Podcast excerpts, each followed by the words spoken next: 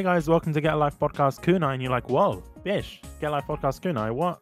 You guys don't normally do interviews here. We don't normally do. But at the moment, because of COVID 19, it's been very difficult to do episodes. So I thought, why not get people on from the anime industry, whether that's voice actors or anime licensors and distributors. Today, we have Andy from All the Anime. Say hello. Hello, everybody. Before we get into the main discussion, we're obviously going to be talking about all the anime and the stuff that they do, their catalog as well, and have a little bit of an anime discussion. But before we get into that, I want to thank our sponsors Crunchyroll, Japan Crate, J List. So, Andy, how are you today? Yes, yeah, not too uh, not too bad. It's uh, it's always a busy time here at Anime Limited, and uh, it's very bleak and wet here in Glasgow, which we should be used to. But uh, but yeah, things are things are going very well. Thank you. Good to hear. Good to hear. So obviously you work for Anime Limited. I don't know exactly what you do because from what I know, Anime Limited is is quite a new company in terms of the anime distribution and and licensing. So if you can tell us what you do for them and what the company does in general. Yeah, certainly. So uh, so yeah, Anime Limited are the the biggest. Um, independent UK distributor of anime in the UK. Um, as you've mentioned, we're kind of relatively the new kid on the block. We were founded uh, officially, I think, in, at the end of 2013, but we've kind of been releasing stuff in terms of home video products since sort of you know 2014 time. Um, for myself, I am officially the marketing manager for Anime Limited. Uh, but honestly, as we're a relatively small company, um, everybody kind of wears a lot of hats here. We all do a little bit of everything. So while in general I deal with the marketing side of things and kind of overseeing a lot of that, uh, I also get involved with the actual production of home video products and and pretty much you know I, I have a little bit of a hand in everything that we do. So uh, I kind of have a bit of an oversight into into everything that we do as a business. Looking at your website, right, there's a lot of stuff that you guys cover from what I can see. In terms of home video and such like that, how long does it take for you to acquire an anime and then obviously get it to release on Blu-ray? Yeah, so I mean that's that's a really interesting question because it's, highly variable, um, and there are kind of a lot of a lot of moving parts with uh, with home video products and, and kind of licensing and, and acquisition in general, and, and it really runs the gamut. I mean, we uh, particularly in the, the pre-COVID nineteen times, you know, uh, some of our, our, kind of our staff, like Andrew, the CEO in particular, would uh, Andrew Partridge, who, who some people may already know of, um, would you know go out to Japan several times a year, meet all of the kind of various distributors, and you know talk about upcoming titles, things that were, were up for, for acquisition, etc., etc. And so you know sometimes we'll pick something up, film in particular,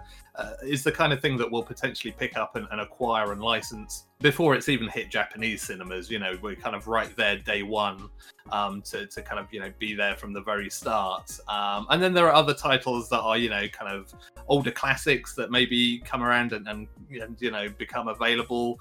Uh, recently, we've announced that, that we've acquired Neon Genesis Evangelion, for example. Mm um, which is, is you know obviously a, a, big deal. So sometimes it can be you know many years later we'll we'll go back and we'll revisit a, a series. Um, and so yeah, it, it, really very very much depends on, on what it is that we're we're licensing. Um, if it's say your typical kind of anime TV series or or a theatrical film, to be fair, there's usually some kind of holdback that's stipulated in the contract that says you know we can't release until so far after you know the Japanese release in cinemas or on Blu-ray or whatever. So that that's often kind of you know one of the things that we have to factor in in terms of how quickly we can bring it out to, to the, the UK. Um, but it's something we're always kind of working to, to minimize as much as possible because especially in this kind of digital world that we live in now, you know, we understand that it's kind of weird for stuff not to be available the same instant everywhere. And like there's there's this strange sort of push and pull between the more traditional models of releasing things. And we're seeing it in Hollywood as well, in terms of, you know, films being released in the US before the UK or whatever. Um, and so there's this strange kind of push and pull between, you know, the more traditional model of holding things back and releasing things piecemeal in different territories, and kind of the desire of, of customers to to get their hands on things quicker because you know now we, we live in this global interconnected world. People know what's coming out in various countries. You know people know and can often like simulcast the latest anime you know as it as it airs. So there's there's a lot more pressure to kind of say hey like this is the hot show bring it out now. Um and so there's there's kind of a bit of a balancing act there really. Even before you said it i didn't know that you know sometimes the the people in Japan have these speculations in contracts that say, okay, you can't release it until this many months after the Japanese release. And I think a lot of anime fans out there don't necessarily know that. They just see it and they're like, how come it doesn't come out? And they start getting angry. But I think that's obviously why having you on today is very important because we need to understand the the back end of things because i think when we do we, we can get to appreciate it more we know you need to know who's working for these companies if that makes sense you know what i mean but it's it's very interesting that you mentioned evangelion right because if i'm not mistaken there was no sort of dvds or blu-rays that you can get legally in the UK. The only reason I'm mentioning it is because we, on this podcast, we only review anime and talk about shows that are legally available to us in all of our regions. And, you know, we have people from Canada and the US. So sometimes we'll get a show that's available in Canada and the US very easily on Crunchyroll or Funimation. And then it won't be available here. And I'm like, oh, man, what, what am I going to do? Evangelion was one of them. Like I was going to the point to like buy like VHS tapes. In the end, we had to cancel the episode until obviously now it's, it's legally available. I believe it's on Netflix, right? Yes, yeah, yeah, that is that is correct. Yeah, I mean, Evangelion in particular is, is a very strange one because yeah, it was released uh, on VHS, kind of in the US and UK, then later on DVD, and then it went out of print and kind of disappeared off the face of the planet. So as as, as a an older anime fan, let's just say, like you know, I mean, Evangelion was kind of it's kind of why I'm sat here. Like Evangelion was the series that turned me into from somebody who'd seen a couple of anime into I think I love anime. Like I think this is something incredible that I want to kind of dedicate a lot of my time to. And yeah, it's been really frustrating for the last kind of decade plus having this thing that is so incredibly good and is such an incredibly important part of of kind of the, the history of anime and anime fandom and all this stuff that's not being ready, readily available like you say you know there were maybe secondhand dvds or kind of the last stock kicking around uh, but there was no easy way to recommend it and just say, oh yeah, just go and watch this on Netflix or whatever. Mm. So yeah, it's been a real relief to see you know Netflix picking up the series, and obviously like as, as a massive fan of Evangelion, I'm I'm really really excited that we're able to release it on Blu-ray, and uh, then yeah, like n- nobody has an excuse not to watch it anymore, thankfully. So how does that process work? Because as you mentioned, Evangelion is quite an old anime, but it's quite an iconic show. So, how does it work for you guys in the office? Do you guys sit together and say, okay, these are the shows that we want to bring over, and then you start the process from there, or how does that work? Um, yeah, it's again, it's it's very variable. I mean, some, you know, what will happen with some titles is obviously, you know, we know all of the uh, the, the, the Japanese kind of distributors and publishers they know us. So they'll quite often come with with new titles or maybe a catalog of older series and they'll you know solicit to us and say hey look here's what's available. Like here's here's your menu if you like for you to choose from. But obviously at the same time from the other angle you know we're always keeping an ear to the ground in terms of what's available what's coming out. You know we're always sort of having a look at the latest trailers that come out of japan for films and tv series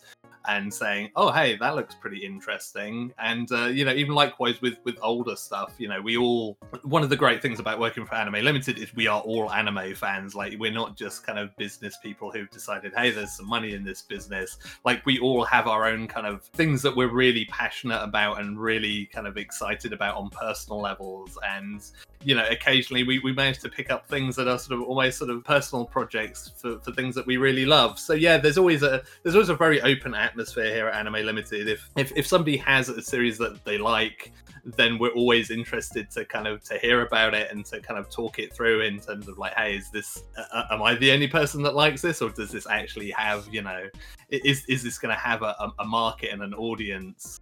Um, and then obviously you know we can maybe do some digging and, and see see what's available so so yeah it's really variable you know sometimes things land on our doorstep and you know companies will come to us and say hey would you like to you know put in an offer to release this uh, but sometimes you know it, it is us tracking things down and, and talking to often for older series in particular it's just about finding who the right people to talk to are well, we're talking about the business angle. Like every anime has effectively a production committee, um, and that is a collection of usually of, of, various businesses that have come together to kind of put money into that production initially, who have a say in kind of every element of the sales of you know the dvd the blu-ray the merchandise etc etc um, and obviously when that's a new or newish series it's pretty easy to find the right people and for all the people who need to make that decision to convene or to have a, like an email thread to say yeah sure it's okay we can license this we can release this. The problem with some older series is that you know parts of that production committee are either businesses that no longer exist or they've kind of sold their stake off to another company and so on and so forth. And that's where stuff can get really complicated and things can kind of get lost in the ether because there are series where you know who actually owns the rights to things get incredibly complicated. And evangelion to a slightly lesser extent was one of those as well where there, there are some kind of complexities around it that uh, that you know kind of needed to be figured out before you know netflix could release it and so on and so forth. Hmm. um but but yeah it's, it's, it's a very variable thing in terms of you know how we choose what to to acquire. There's, there's not a kind of single method that we use for everything. It's it's pretty variable Okay. Uh, speaking of Evangelion, because I really want to touch on this a little bit more because I don't understand quite your relationship with Netflix. Do you guys get the? I don't know how the licensing works with them specifically because it is available to stream on Netflix, right? But you guys are uh, dealing with the home video release. How does that work? Yeah, so so effectively, what tends to happen when when Netflix wants a title is obviously they're only really interested in the digital side of it. So they will pick up the digital rights for kind of for streaming, uh, which usually leaves the home video rights for somebody else to pick up. So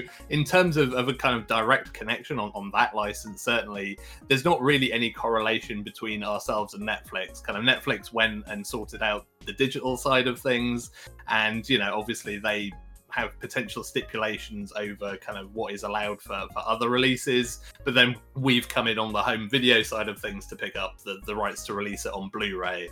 So there is some kind of crossover. Obviously, Netflix created a new dub for the series, which, you know, we'll, we'll be, be looking to, to get access to and things like that. But uh, for, for a lot of the things where it's something that is has streamed on Netflix as kind of a Netflix original or anything like that, that we then go on to release on home video, it's kind of like two separate things effectively. Because it's interesting that you mentioned the dub and, and everything like that. When you pick up the rights for home video distribution, do you also have access to the dub, or at the same time, would you have to go then contact you know Netflix and say, hey guys, we we want to include the dub and blah blah blah? Yeah, again, that that can vary from from title to title. Sometimes it, it really depends on who owns the the rights to the dub and kind of again how that whole kind of thing has, has come about. Because there are some titles where you know the, the Japanese creator basically kind of keeps all the rights to to the dub, and you know so we can just access it from them.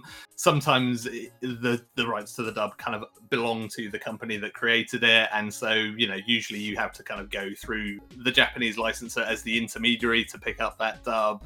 And so sometimes there are costs, etc., etc., involved. So it's pretty unusual that you don't have any level of access to, to something like that. Um, but yeah, there are usually from a business point of view, there there are there are often uh, just kind of considerations in terms of you know what what is available and how it's available. Because I always found it very interesting. Because I'm guessing from your perspective, working for all the anime, do you find that a lot of people, in terms of customers, ask for the dubs if possible? Like, it would be interesting to see, especially in 2020 with streaming and and and uh, you know the way that's moved on with like simuldubs and things, to see exactly what the split is because you know there's every everybody loves quote unquote the, the classic sub versus dub argument, and you know Mm. that that never seems to go away. So yeah, I mean we definitely have customers that absolutely want a dub for for everything that they watch. It's always it's always preferable for us to have subtitle and dub options, but obviously sometimes it just simply isn't possible if there's no dub in, in existence. So yeah, you know, there, there are definitely people who, who who want that. And again, it, it depends on the title as, as well. I mean, you know, to go back to to Evangelion, you know, I think that's as, and, and and classic series in general. Say something like a Cowboy Bebop, where a, a lot of people's first experience of that show was watching the English dub version of it. So it kind of becomes something where it's often less about the the sub versus dub argument, and it's more about just what you remember and how you enjoyed it the first time around for an older series. So you know, I, I think that's also kind of partly where that comes from as well. we're going to go on a short break and then when we come back we're going to continue this conversation. I also want to to go into a more personal conversation with andy and and learn about how he got into anime. But see you guys at the end of the break. This episode of the podcast is brought to you by crunchyroll. Go and check him out at getlifepodcast.com forward slash crunchyroll for 14 day free trial of crunchyroll premium service. That means anime without ads, 1080p HD. You can watch it on all your favorite devices, your TVs, your phones, whatever. Even if you want to watch it on your Chromecast, you can as well. That's amazing. Go and check them out. 14 day free trial. You've got the most diverse collection of anime and manga on the internet. So go and check them out. It's a no brainer, lads. GetLifePodcast.com forward slash Crunchyroll. Thank you, Crunchyroll, for sponsoring this episode of the podcast. This episode of the podcast is also brought to you by the lovely people at Japan Crate. Japan Crate offers a unique experience of Japan through monthly crates filled with candy, and who doesn't love candy, right? Japan Crate brings you a delicious selection of snacks every month. You can check it out on our YouTube channel for $35 a month, and you can cancel anytime, but I don't know why you would want to. Learn more at getlifepodcast.com forward slash Japan Crate. Remember, use the code GALP for $3 off on new subscriptions. So, getlifepodcast.com forward slash Japan Crate. Use the code GALP for $3 off. And if you want to check out what snacks that you get in the crates, go and check out our YouTube channels. Links will be in the description. So go and check them out. Thank you, Japan Crate, for sponsoring this episode of the podcast. Okay, we are back. It's been about five minutes for you guys. It was like two seconds for us. Andy, I just wanted to know how did you get into anime? In terms of being a fan, I got into anime really late. While I was a teenager, like I had a bunch of friends who would constantly go on and on about like Ninja Scroll and stuff like that. And f- for whatever reason, I always just kind of rolled my eyes at it and was like, oh yeah, that doesn't sound like my kind of thing. Like uh, I'm not, I'm not into anime. Um, and then kind of my actual starting point for getting interested in it was actually back when the matrix came out and, and when that came out on dvd because i had a friend that i worked with who as soon as he found out that i'd seen that film and loved it was like oh you have to see this thing called ghost in the shell. Like it's it was a massive influence on the matrix. You have to see it. You'll think it's amazing. It'll be great. It'll be great. And i kept putting it off and putting it off and just like yeah yeah sure whatever. Like you know it's it's just a cartoon like it's not going to be that amazing. Um, and eventually he gave up just trying to persuade me and literally just forced the dvd on me and said don't give me this back until you've watched it. Like i'm going to make you watch this thing. So i'm like fine okay i'll watch ghost in the shell. And i watched it and it absolutely blew my mind. Like it was the animation itself the, the the, kind of the, the story and the, the narrative and kind of the ideas that it was espousing that was kind of so completely different to the films that I was used to seeing. And so I was kind of blown away by it. I was like, okay, anime is kind of cool. From there, I then went and watched Akira because, of course, you would watch Akira and kind of had the same reaction of just like, this is this is amazing. Um, at which point, I sort of hit a little bit of a brick wall of like, well, where where do you go from here? You've just watched two of the greatest animated films of all time, uh, which is actually where Neon Genesis Evangelion came in because that was I, I, picked up the, the first volume of that on, on DVD on a whim. Like I was on holiday, it was a rainy day, and I was just like, I'm just gonna go to the shops. I'm just gonna buy something to watch, and it was just happened to be sat there as a new release. I watched the first volume of that, and again, that was the one that just really blew me away. Of just like, well, I'm I'm three for three now. All of these things have been fantastic. Like, I guess I should start getting into anime. Um, and so I started kind of seeking out and, and watching more stuff. Ironically, this sort of came around the same sort of time as as kind of fan subbing like on the internet started to really sort of take off and become a thing which obviously made anime far more accessible. So it was sort of started to become easier to, to find things to watch. And then as time went on, obviously simulcast and kind of Crunchyroll became a thing. Um, and by that point, I was actually writing about anime as well. Like I worked, I started writing for the UK Anime Network, where I started out like just reviewing DVDs because they were kind of snowed under and were just looking for somebody who, you know, could, could write coherent sentences basically and, and were interested in watching anime. So I sort of said, yeah, sure, sign me up. Like send me some discs. I'll review some stuff for you. Um, and so you know, I started I started doing that. I started watching ever more ridiculous amounts of anime to kind of keep up with everything from there. Um, ended up as the the editor in chief of the UK Anime Network, and uh, which kind of which kind of sowed the seeds for, for where I am now, really, because I, as time went on, I started getting interested, as we were talking about previously, I started getting interested not just in watching the hot shows, like I started to get really fascinated by the business and kind of how, how the sausage is made effectively of like, you know, how does this stuff come from, you know, Japan to this shiny disc that I'm holding or, you know, this stream that I'm watching on Crunchyroll. And so I started to to dig in and kind of you know find out everything that I could about the industry as a whole, um, which kind of like takes me to about three years ago when Anime Limited were, were hiring a marketing manager, so I said, okay, well, I'll throw my hat into the ring. I know I know a few things about anime, and I, I know a decent amount about the business now. Um, and here I am, sat as a, as a marketing manager for, for Anime Limited. You have a wealth of knowledge on anime and such. What would you say is your favorite genre of anime? It's strange because I've I've never been the kind of guy that really attaches to a genre. Like I, I always enjoy watching a really wide range of things. Like you know, there are sports anime I enjoy. There's really like you know dramatic stuff. There there are romantic shows that I enjoy. Um, so yeah, I've I've never really kind of been somebody who's just like oh I like shonen anime. You know, I've I've always enjoyed.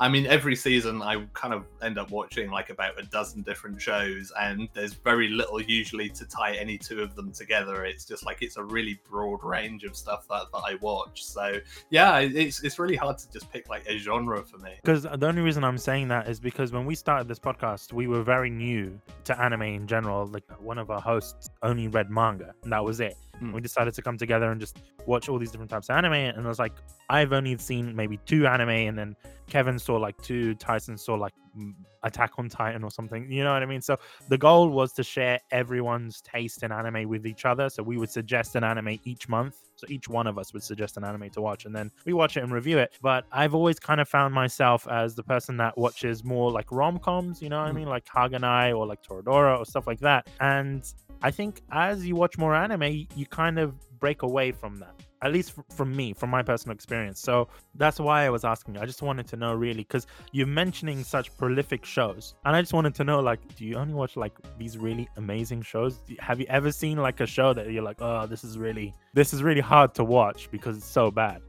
Oh yeah, yeah. I mean, I've especially and again, I mean, from from the the, old days of like reviewing stuff for, for UK anime, you know, I, I used to, you know, you, would watch what you were given basically, and you would watch what was up for review. And I mean, especially, you know, even when I was editor in chief, you know, I'd, I'd, always kind of put the word out of like, hey, who wants to review this particular show here? And then you know, no, nobody would come back to you, and it's like, okay, well, I guess this one's on me to watch. So yeah, yeah, I, I've definitely I've definitely written some pretty scathing reviews of, of uh, various shows over the years, and yeah, there are there are definitely series that uh, th- these days I feel I feel like I'm a bit more blessed because I'm not having to review stuff. If I start watching something and I hate it, I can just stop.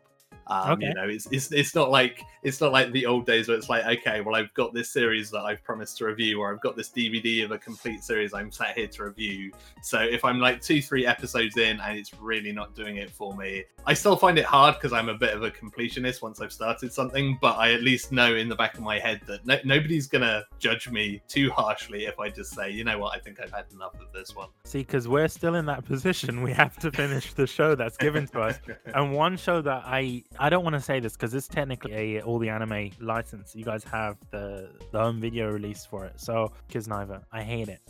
Okay. I absolutely hate. We did a whole episode on it, and it's just like there's something about the show. If you're listening and you're like, oh yeah, okay, I'll, I'll give Kiznaiver a watch. Don't because I personally didn't like it. You guys might not watch the episode that we did on it. We explain everything that's wrong with it, but sometimes there's those shows that just make me so upset. Like I don't know why it's just not properly paced or anything like that. But just like you, right, I have to kind of finish it. There was only one anime that I I dropped. Actually, come to think of it, it's an anime called Denki Uh, okay, so, so I quite enjoyed Denki Gai. So See, the thing is, right, that with Denki Gai, there's an internal meme on the podcast because we were supposed to review it. I was the one that suggested it, and I didn't finish it. I was like, "Oh, this seems cool. It's about like working in a manga shop. That's pretty awesome." And I only watched like five episodes of the whole show, and then we got to the recording where we were supposed to write notes and and you know watch all twelve episodes or whatever. And in the middle of the episode, I just I was like, "I'm sorry, guys, I." couldn't finish this anime. I couldn't finish it. Kevin, my co-host, was like, "You know what? Me too. I couldn't finish it. I don't know why. There was something about it. It's not like the anime was bad. It's just I could. I don't know. There was something stopping me from finishing the anime. Yeah, and, and so, well, so, sometimes I think, and, and, again, especially from back in my days of reviewing stuff, sometimes the, the worst anime in a way is the most mediocre stuff. Because sometimes you can kind of you can either hate watch something and just watch it and just criticize everything that it does, or you can watch it and at least kind of come at it from an angle of, of you know, this is kind of I'm, I'm having a good time tearing apart what is wrong with this series and why I don't like it. But when something is really bland and mediocre, that can sometimes be the worst thing because there's just nothing to say about it. It's just kind of there. And that's often the stuff that I have the hardest time with is stuff that I just have no strong feelings about one way or the other. Yeah, there's a lot of anime that I've noticed like that. Like I don't want to say, especially like slice of life, those kind of shows. I, am a big fan of shows like Nichijou and stuff. I'm not really talking about that specifically, but if you look at shows like K-On, where there's no real story to it, it's all fun, but it's like, what am I getting out of this anime? As you said, it's those kind of mediocre shows that you know you don't necessarily have that much fun with because it's like you can't shit all over it and then you can't really praise it either. So it's just like you're in the middle ground, like, okay, this was an okay show. I don't see the purpose of it. But, you know, that being said, I've noticed that within the website on all the anime, I'm looking at the bit that says what we do, right? There's content, cinema, and digital. We haven't really spoken about the digital aspect. So I wanted to know, like, what is that? Because it mentions that you guys work with other companies and stuff. Like, what is the scope of that work? Yeah. So, I mean, really, for us, so th- th- th- this is kind of a, a, twofold thing. So one of the things that, that we've actually launched this year on the film side of things is we've launched a service called Screen Anime, which you can find at screenanime.com to get a quick plug in there. Um, and that is basically an online film festival. Um, and obviously, one of the first things that, that we kind of did as as a business when COVID nineteen kind of rolled around is we we all sat down as a company just before kind of lockdown started and we, we left our, our office to start working from home is we sat down and said okay w- what are the things that are going to get impacted that we normally do as part of our, our day-to-day that we can't do anymore? And one of the obvious things was well cinemas are going to be shut for a while at least so, what can we do in terms of bringing people film, uh, you know, while they're stuck at home? But what can we do with that as, a, as an idea that isn't just for right here and right now? What's something that will be a lasting service that will still be valuable in like two years' time or a year's time or whatever? Um, and so, what we came up with is Screen Anime, and that's basically a selection of four films every month.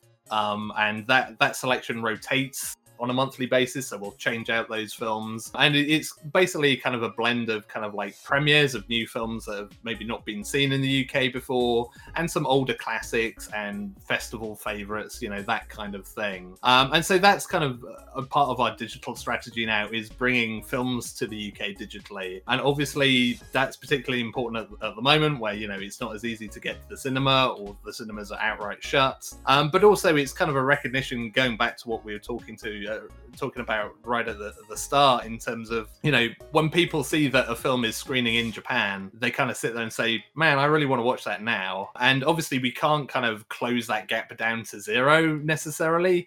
But what we'd like to do and what we're trying to do with Screen Anime is to reduce that gap between a film coming out in Japan and a film being available to watch in the UK. And so, you know, Screen Anime is kind of part of that that grand plan to to kind of to close that gap and also just to serve people who even in you know non-COVID nineteen times can't necessarily get to the cinema. I mean, obviously, we're very keen on putting films into cinemas and that's a big part of what we do. But we understand anime films, with the odd exception of something like a Your Name or a Weathering with You, aren't going to get screened in like hundreds and hundreds of cinemas.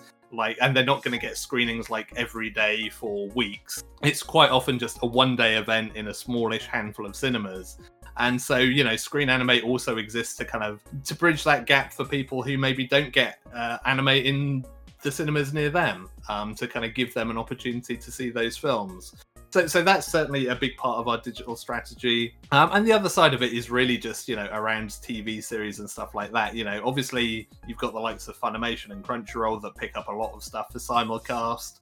But you know, where there are opportunities, we will we will pick up digital rights for, for series as well, so that we can put them on Netflix or put them on Crunchyroll, put them on Amazon. You know, wh- wherever it is the best fit for them, and kind of you know make them available that way. Um, and and one of the big things that we did last year is uh, we partnered with uh, with All Four, uh, Channel 4's on-demand streaming service, to bring a whole bunch of anime to them because you know All Four is uh, is targeted at exactly the, the right demographic of people who are perhaps either like casual anime fans or who would be anime fans if they sat down and watched it. And so they kind of came to us and said, "Well, look, we're really interested in in content. You know, what can what can you give us that would sort of fit our our audience?" And so obviously, you know, we've we've worked with them to bring a, a package of, of anime to them, like you know stuff like Sword Art Online, Cowboy Bebop, and kind of you know a really good selection of stuff that, like you were saying, you know, when when you're new to anime, that question like what do you watch? We tried to kind of curate a really good list of like, hey, just go check out the selection of, of, of mostly classic stuff, kind of modern classic or otherwise, on all four, and see, see if you like it because we reckon you'll probably come out of it an anime fan. See, because I didn't know that because I was a bit shocked by that because I didn't notice that there was anime on all four. I was just like, what? This is this is new. This is you know welcome change. I didn't know that you guys were uh, responsible for that. So I want to thank you for that. When you're talking about screen anime, right? I've noticed you did mention that there's four films every month and it rotates each month. How does that work? Do, does all the films get shown at the same time, or is it like a interface similar to Crunchyroll in which you can select which film to watch within that month of the four, or is it like weekly? So you get a new film every week out of the four? Uh, no, so it basically it's on demand, so it's kind of like a little bit Crunchyroll esque. So on the 25th of each month, um, you know, we just we put up all of the new films for that month. So you know, all four films go up at the same time, and basically it's there for you to watch, you know, on demand as and when you want. So you know, you can you can pick and choose when you when you watch them whether you watch it dubbed or subbed and so on and so forth. Um, once a week on thursdays we do do like a, a, an online watch along on twitter where the, the screen anime uk twitter account will just you know uh, it's kind of an interactive watch along which i know a lot of people have, have been enjoying especially whilst you know you, you can't get out so much. Um, but no it's really just a kind of you know watch it watch it whenever you feel like it whenever you're, you're ready for some anime. You mentioned that obviously new stuff gets shown every you know 25th of each month. The the old catalog does that get removed or does it still remain on the site? Uh, yep so that basically gets removed. It's kind of a complete refresh. So uh, yeah it basically kind of fits in with the, the, idea of it as a as an online film festival. Like it's kind of a limited time window to to watch for for that month and then we'll switch it out with with new content the next month. So how do you curate the films to watch? Like is there someone specifically or is it like all of you guys come together and say okay we think that this four films would be the perfect choice for this month? Um, so I mean, it's mostly kind of uh, Andrew Partridge, our CEO, is, is kind of you know the the head honcho for all of that stuff. But uh, yeah, I mean, it's it's usually it is kind of a collaborative effort. You know, we're, we're always everybody on the team can, kind of has an input on it, but it's usually kind of myself and Andrew that tend to sort of sit down and say, okay, you know, what films do we have available in, in the catalog? You know, what what what is what is on the docket that, that we can offer people and then you know we try and kind of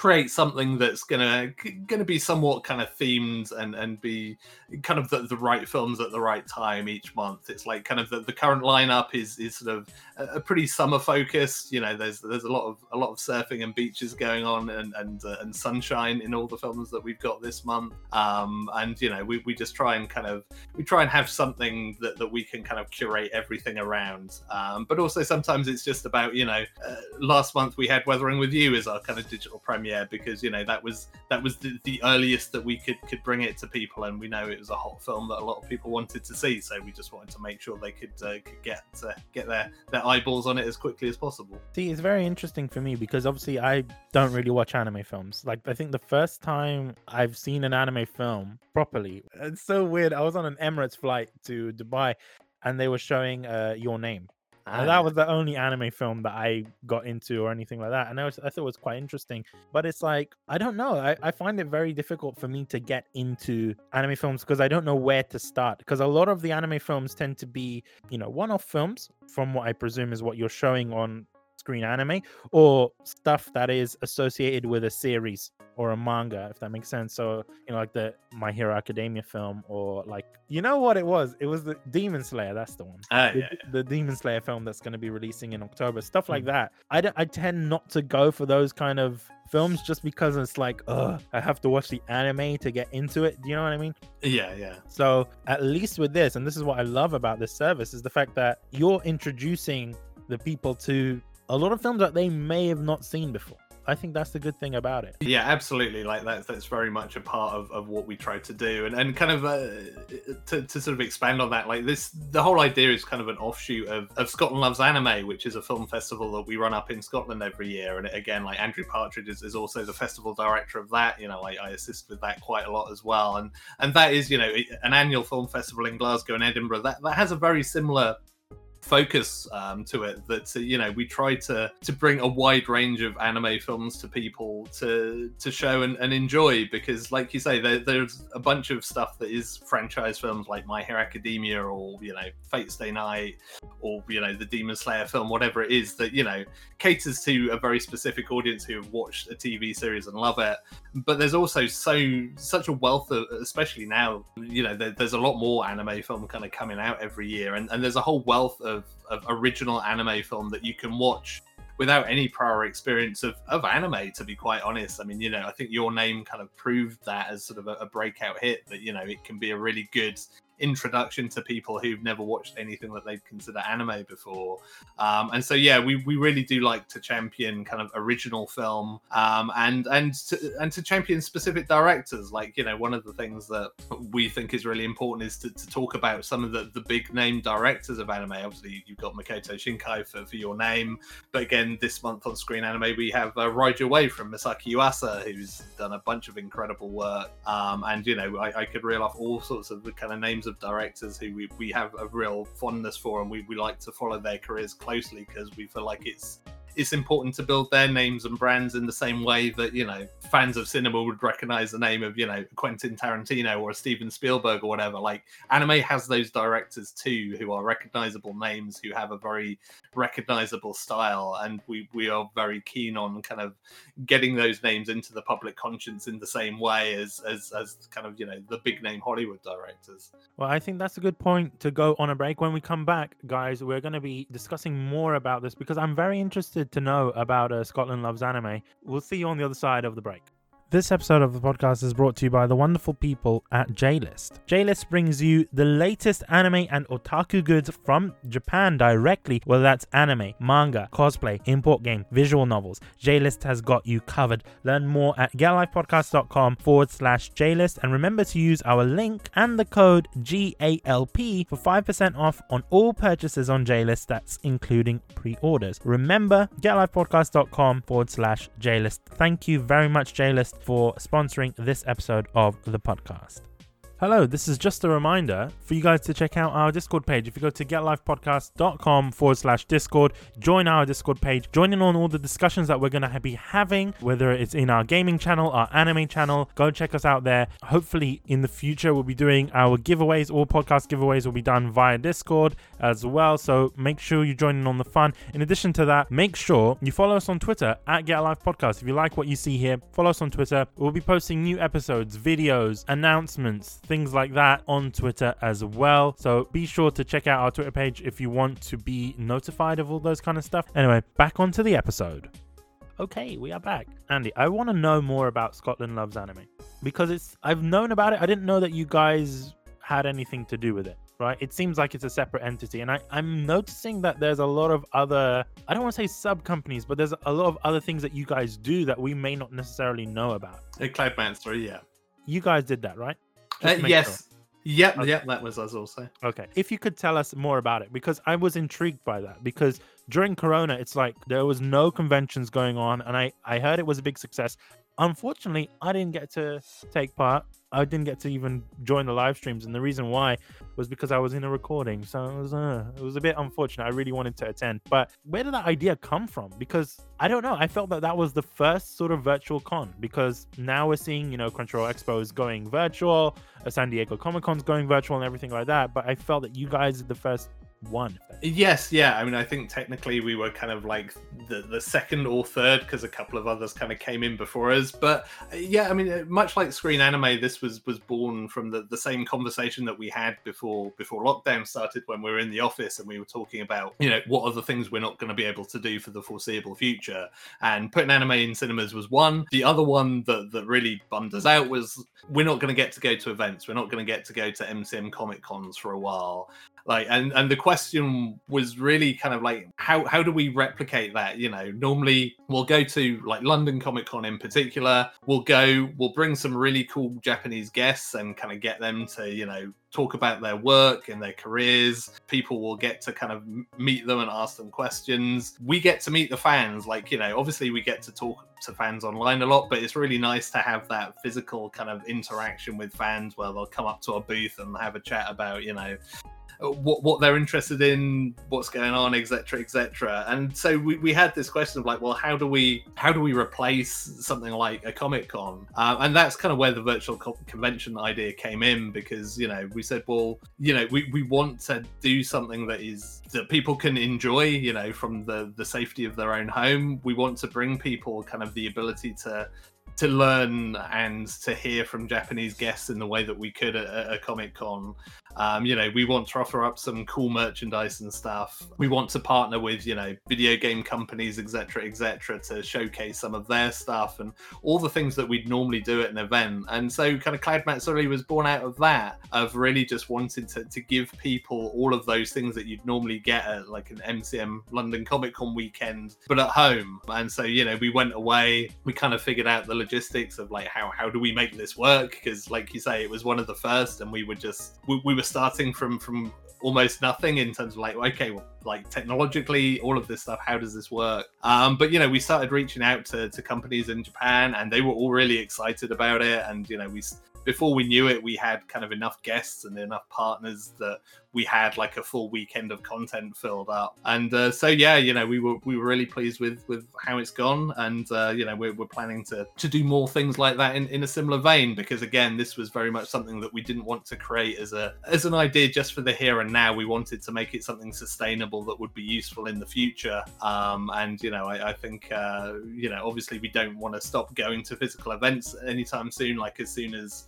as soon as we're able to again you know we'll we'll bite people's hands off to to get back to going to, to Comic Cons. Um, but you know, we, we also want something that we can offer to people who can't make it to those events, and you know, something a, a little bit a little bit different, but that still kind of covers those same bases. Initially, I didn't know that you guys had anything to do with it, and the reason why that was is because when you look at the partners page, you've got Crunchyroll, you've got Manga UK, Funimation, all the anime, MVM, and a lot of these people are, I would say, they're considered competitors, right? So, mm. how did you guys get those guys on board, especially if this was something that was run by effectively all the anime? How did you guys manage to get them on board? The, the way we looked at it was, and, and I think, you know, especially given you know the, the news and events around that time it was it was quite easy to do like we, we looked at it very much as a as a community thing rather than as a business thing. Like we didn't we didn't really sit down to create that event with kind of a business plan of like well here's how much profit we want to make etc etc it was all about kind of giving something to the community and reaching out to the community at a time when you know normally they'd be looking forward to you know going to events and seeing their friends and hanging out and you know we were looking forward to doing all of those things too. So it was really easy. Like when it, when we spoke to all of the various partners we brought on board like they were all very much of the exact same mindset of like yes, like we, we, are having this same kind of feeling too that you know we, we also want to to do something for the community and to, to give something back and to you know create some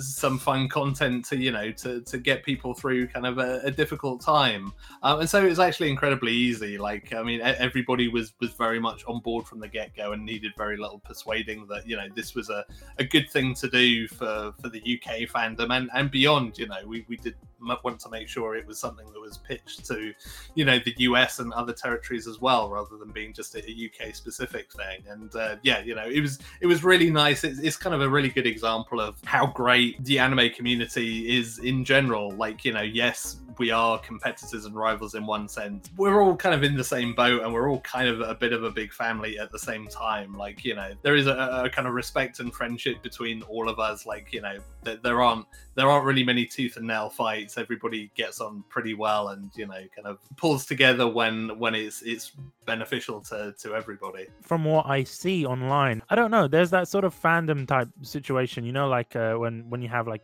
Xbox fanboys or, or PS uh, PlayStation fanboys, etc., and they they kind of argue with one another. I've noticed the same thing happening with fans of Funimation and Crunchyroll, for example, and people be like, "No, Crunchyroll's better," no, blah blah blah. So it's nice to see that as companies, you guys aren't like that, and it's more necessarily the fans. I don't think they should be acting like that, but it's nice to see that you guys are working together for the greater good. Yeah, absolutely. It's very interesting to me, just the the idea and the the strides that you guys are taking, because I don't know how the cloud Matsuri works, right? In the sense that when you have expos and stuff, there's a lot of money to be made, you know, merchandising and selling tables and stuff and all that kind of stuff. I'm guessing you guys aren't making as much money doing this, and it was very clear by that. It just seemed to me that it was very fan focused. We don't see a lot of that nowadays, so um, I want to thank you for and obviously all the anime as well for for doing something like that and the idea of uh, screen anime as well. But going back to scotland loves anime where did that come from? The idea behind it? Yeah so i mean uh... Scotland Loves Anime was basically Andrew Partridge's brainchild, um, and I, I guess he, the thing to remember is, is that Scotland Loves Anime is, is, over a decade old at this point. Like the first uh, the first uh, year of it was 2009, um, and the the anime landscape for film in particular in 2009 was completely different like in that there basically wasn't one you know unless it was a ghibli film or you know something really really massive. Anime just wasn't getting into cinemas and it was incredibly hard as an anime fan to get to see any anime film really um, if you were lucky, you'd maybe wait kind of a, couple of years, two, three years, and you'd get to see it on DVD or Blu-ray. But that that was kind of it. Um, and so Scotland Loves Anime was really born out of the idea that there's all this great cinema, there's all this great anime cinema in Japan every year, and nobody's getting to see like 95% of it and that that needed to change and so scotland loves anime was really born from that and then kind of like i was saying previously really it was partly obviously for existing anime fans to say like hey look here are these great franchise films here are these great original films. Uh, but it was also just about introducing and educating people about anime as a whole. And, and, one of the fantastic things you know having i've attended every scotland loves anime in some shape or form whether it's been kind of uh, working on it or, or just as, as a punter effectively. One of the great things that you get to see is you know going to a screening in glasgow or edinburgh and just seeing the range and breadth of people that, that go and watch films there you know it's not just your typical anime crowd like you know you'll get to see elderly couples etc etc who have maybe like seen a poster for for a film and like oh that looks nice you know that looks interesting. And they'll go and see it and they'll really love it. And you know it doesn't mean that they're gonna you know become hardcore anime fans. They're not gonna go away and watch dragon ball z. But you know it's really important to show that you know anime isn't just those things that it tends to get pigeonholed out, right? It's not just the shonen battle anime of people screaming, screaming for, for hours. It's not just you know the the kind of fan service. There's this huge breadth. Like a- animation is a, is a medium, like it's not a genre, and so the education part of it is is really important for for Scotland Loves Anime to show people everything that anime is and can be, whether it's really kind of bizarre and strange short films through to you know a big kind of blockbuster hit through to kind of a fan favorite film um and so kind of that's that's really where it came from. And i mean i guess it's worth noting like scotland loves anime is not an anime limited thing. Um it's actually kind of its own independent thing. It's run as a charity. Um it just so happens that, that kind of the, the people that are most passionate about it are also all anime limited employees as well um, but uh, but yeah, like it's that's really where that came from, and and obviously it's I think it stood the test of time. Like it's it's a lot easier to to watch anime films now, but Scotland Loves Anime is still kind of a premier place to go if you want to see the latest films first, and if you want to see a really broad range of cinema um, you know, it, it continues to be uh, kind of to go from strength to strength in that regard. See, what what interests me the most about Scotland Loves Anime is the sense of community. Right, I've never attended it, but I've attended like anime screenings in England specifically. When you go, you, you get a sense of community. Like a lot of the people tend to be anime fans, or even if they're not, you tend to have some very interesting conversations with them. I don't know, they tend to be very friendly, and I would imagine it would be the same here with Scotland Loves Anime. I'm guessing Scotland specifically because you guys are based in Scotland. Uh, yes, yeah, that's uh, that's the, the, long and the short of it. Is uh, yeah, and and I mean the, the other part of that as well, apart from the, the simple geographical thing, is that whenever there are kind of screenings of, of anime, and, and again particularly back in 2009 during its inception, like anything anime related that did happen used to be very London focused. You know, it would tend to be if anything was getting screened, it would be at the Barbican or the BFI in London, and uh, you know, and, and like so many things in the UK, you know, London becomes the hub for all of these things. And so we we, we also Scott Loves Anime also wanted to break away from that and say, like, look, this London is not the only kind of like city of culture in the UK. You know, Glasgow and Edinburgh also have very strong links to a wide range of culture. And so they also made sense as kind of homes for the festival as well. So beyond it just being kind of, you know, local to to ourselves being in Scotland, it was also kind of a, a strong a strong pair of cities to have something, you know, cultural like this. How does the festival work specifically? Is it something akin to oh, I forgot the name of it, but like Fantastic Fest in the US, for example, where you know you have a ticket and then you could just walk into a bunch of different films and stuff, or is it like you have to book for a specific film to watch? I like how does that work logistically? Uh, so pretty much, I mean, basically, the, the, the festival partners with a couple of cinemas, the, the Glasgow Film Theatre in Glasgow, obviously, and the Film House in Edinburgh. Um, and and really, it's it kind of depends how you want to uh, how you want to um, access the festival. Really, um, you can just buy tickets for individual screenings, much like you would, you know, any other normal cinema visit. Um, but the the the Glasgow Film Theatre usually does like a weekend pass where you can basically buy one ticket that will get you into all of the films over that weekend. And the Film House in Edinburgh usually runs more of like a discount scheme of like if you want to go and see five films, you'll get like 10% discount or whatever the, the numbers are. So it's very much a kind of, you know, you, you can, there are some people, and, and, I used to be one of them before I, I kind of started working with the festival directly. I used to be one of those people who'd go to every single screening, you know, and I would uh, practically not eat for the weekend because there'd be so many films going on. There wouldn't be much time to actually go and get food, um, which was perhaps perhaps like suboptimal for my own health. But uh, but yeah, so you know you can you can go all in and you can just go and watch everything, or you can just pick and choose and say, hey, these are the films I really want to see. You know, maybe not. And depending on the popularity of the films, there are some films you can just walk up and you know go buy a ticket on the day at, at the box office. Um, obviously, more difficult for, for some of the, the the big hotly anticipated films where uh, th- there have been times where we've kind of uh, we've blocked Hall Street, the main street in Glasgow, with queues back from the cinema of people wanting to get in. Um, but uh, but yeah, you know, it's it's it's pretty much you know the, the, traditional cinema experience in terms of ticket buying. See, that seems very interesting to me because I never really thought about it like that. Like my initial sort of idea of it is like you know how you have film festivals in the US, right? Especially the ones that tend to be outside and have this massive screen. That's that was my idea. I didn't necessarily understand that it was in cinemas is it the case that for example let's say i go to it and i miss a screening is it like one and it's done or would they rescreen it within the day? Usually most screenings are just kind of one and done. Um occasionally we have in edinburgh in particular we tend to have like a few overflow screenings like into the next week. So the most popular films if films sell out quickly we'll maybe see if we can put a second screening on. It, it's very much dependent on kind of what capacity the cinema has because yeah if, if we sell out of a screening completely then we'll maybe try and put a second one on. But it's usually just a case of, you know, what tends to happen is we have one weekend in Glasgow and then the following week in Edinburgh. So, you know, if, if you're willing to travel like from Glasgow to Edinburgh or vice versa, then, you know, you can actually watch films more than once. Uh, but for the most part, it's just kind of a, a single one-off screening. The reason why I'm asking is because I really want to go.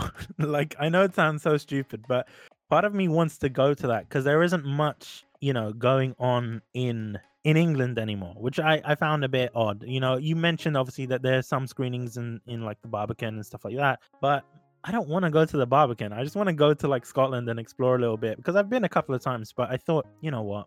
I'm gonna go there.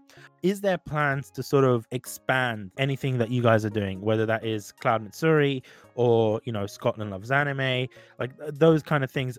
Are we gonna see like an expansion, or you can't really say? I don't know. Yeah, I mean, definitely, you know, the, the Cloud Matsuri idea is, is something that we're going to kind of continue to to work with and, and you know, probably sort of, you know, change and, and massage as, as as things change. Um, so you know, I think that's something that you'll certainly see more of from us. Um, and I mean, in terms of putting film into cinemas and things like that, you know, we're, we're always looking at what we can do and and you know Uh, ways to make anime more accessible to people, and obviously cinema is an important vector for that. You know, especially once we kind of get beyond the, the current situation, and you know, cinemas getting to cinemas is is is more easy and, more readily available. So yeah, I mean, we're, we're always looking at, at what we can do to to expand things out and to make it easier for people to see, you know, the cool content that we want to show off for people, and you know, hence hence things like screen anime as well. That being said, I just want to thank our sponsors Crunchyroll, Japan Crate, JList. That was the first time that I actually remembered them in order. So I'm going to give myself a little bit of a clap here. Uh, either way, thanks, Andy, for coming on. I really did enjoy the conversation. And where could we find you? Yeah, well, thank you very much for having me. First and foremost, it's, it's always good to have an excuse to chat about anime for a bit. Um, and yeah, so you can uh, find us online at uh, www.alltheanime.com. And you can find us on all of the usual social platforms at All the Anime. What about you specifically? If someone was like, you know what, I really like Andy, I want to give him a follow on Twitter.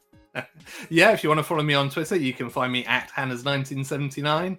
Um, and, and if, if by any chance you want to see just how much anime I've actually watched, uh, you can find my My Anime List profile is just Hannah's.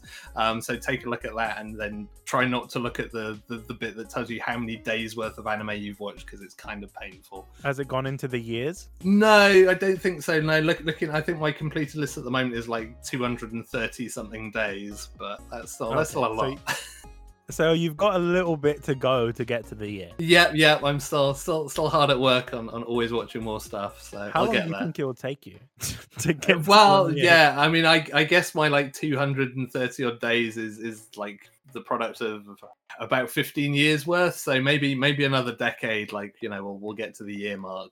I, I just need to watch more clearly. Hopefully so. And when that does happen, you need to do something for it, like get a cake or something. like, yeah, as, as, that would be interesting. All, all, always looking for an excuse for a cake, so I'm up for that. But that being said, thank you guys uh, for watching this episode. We are going to have more regular content. Hopefully, if you guys like these this small sort of interview series, we might be continuing it.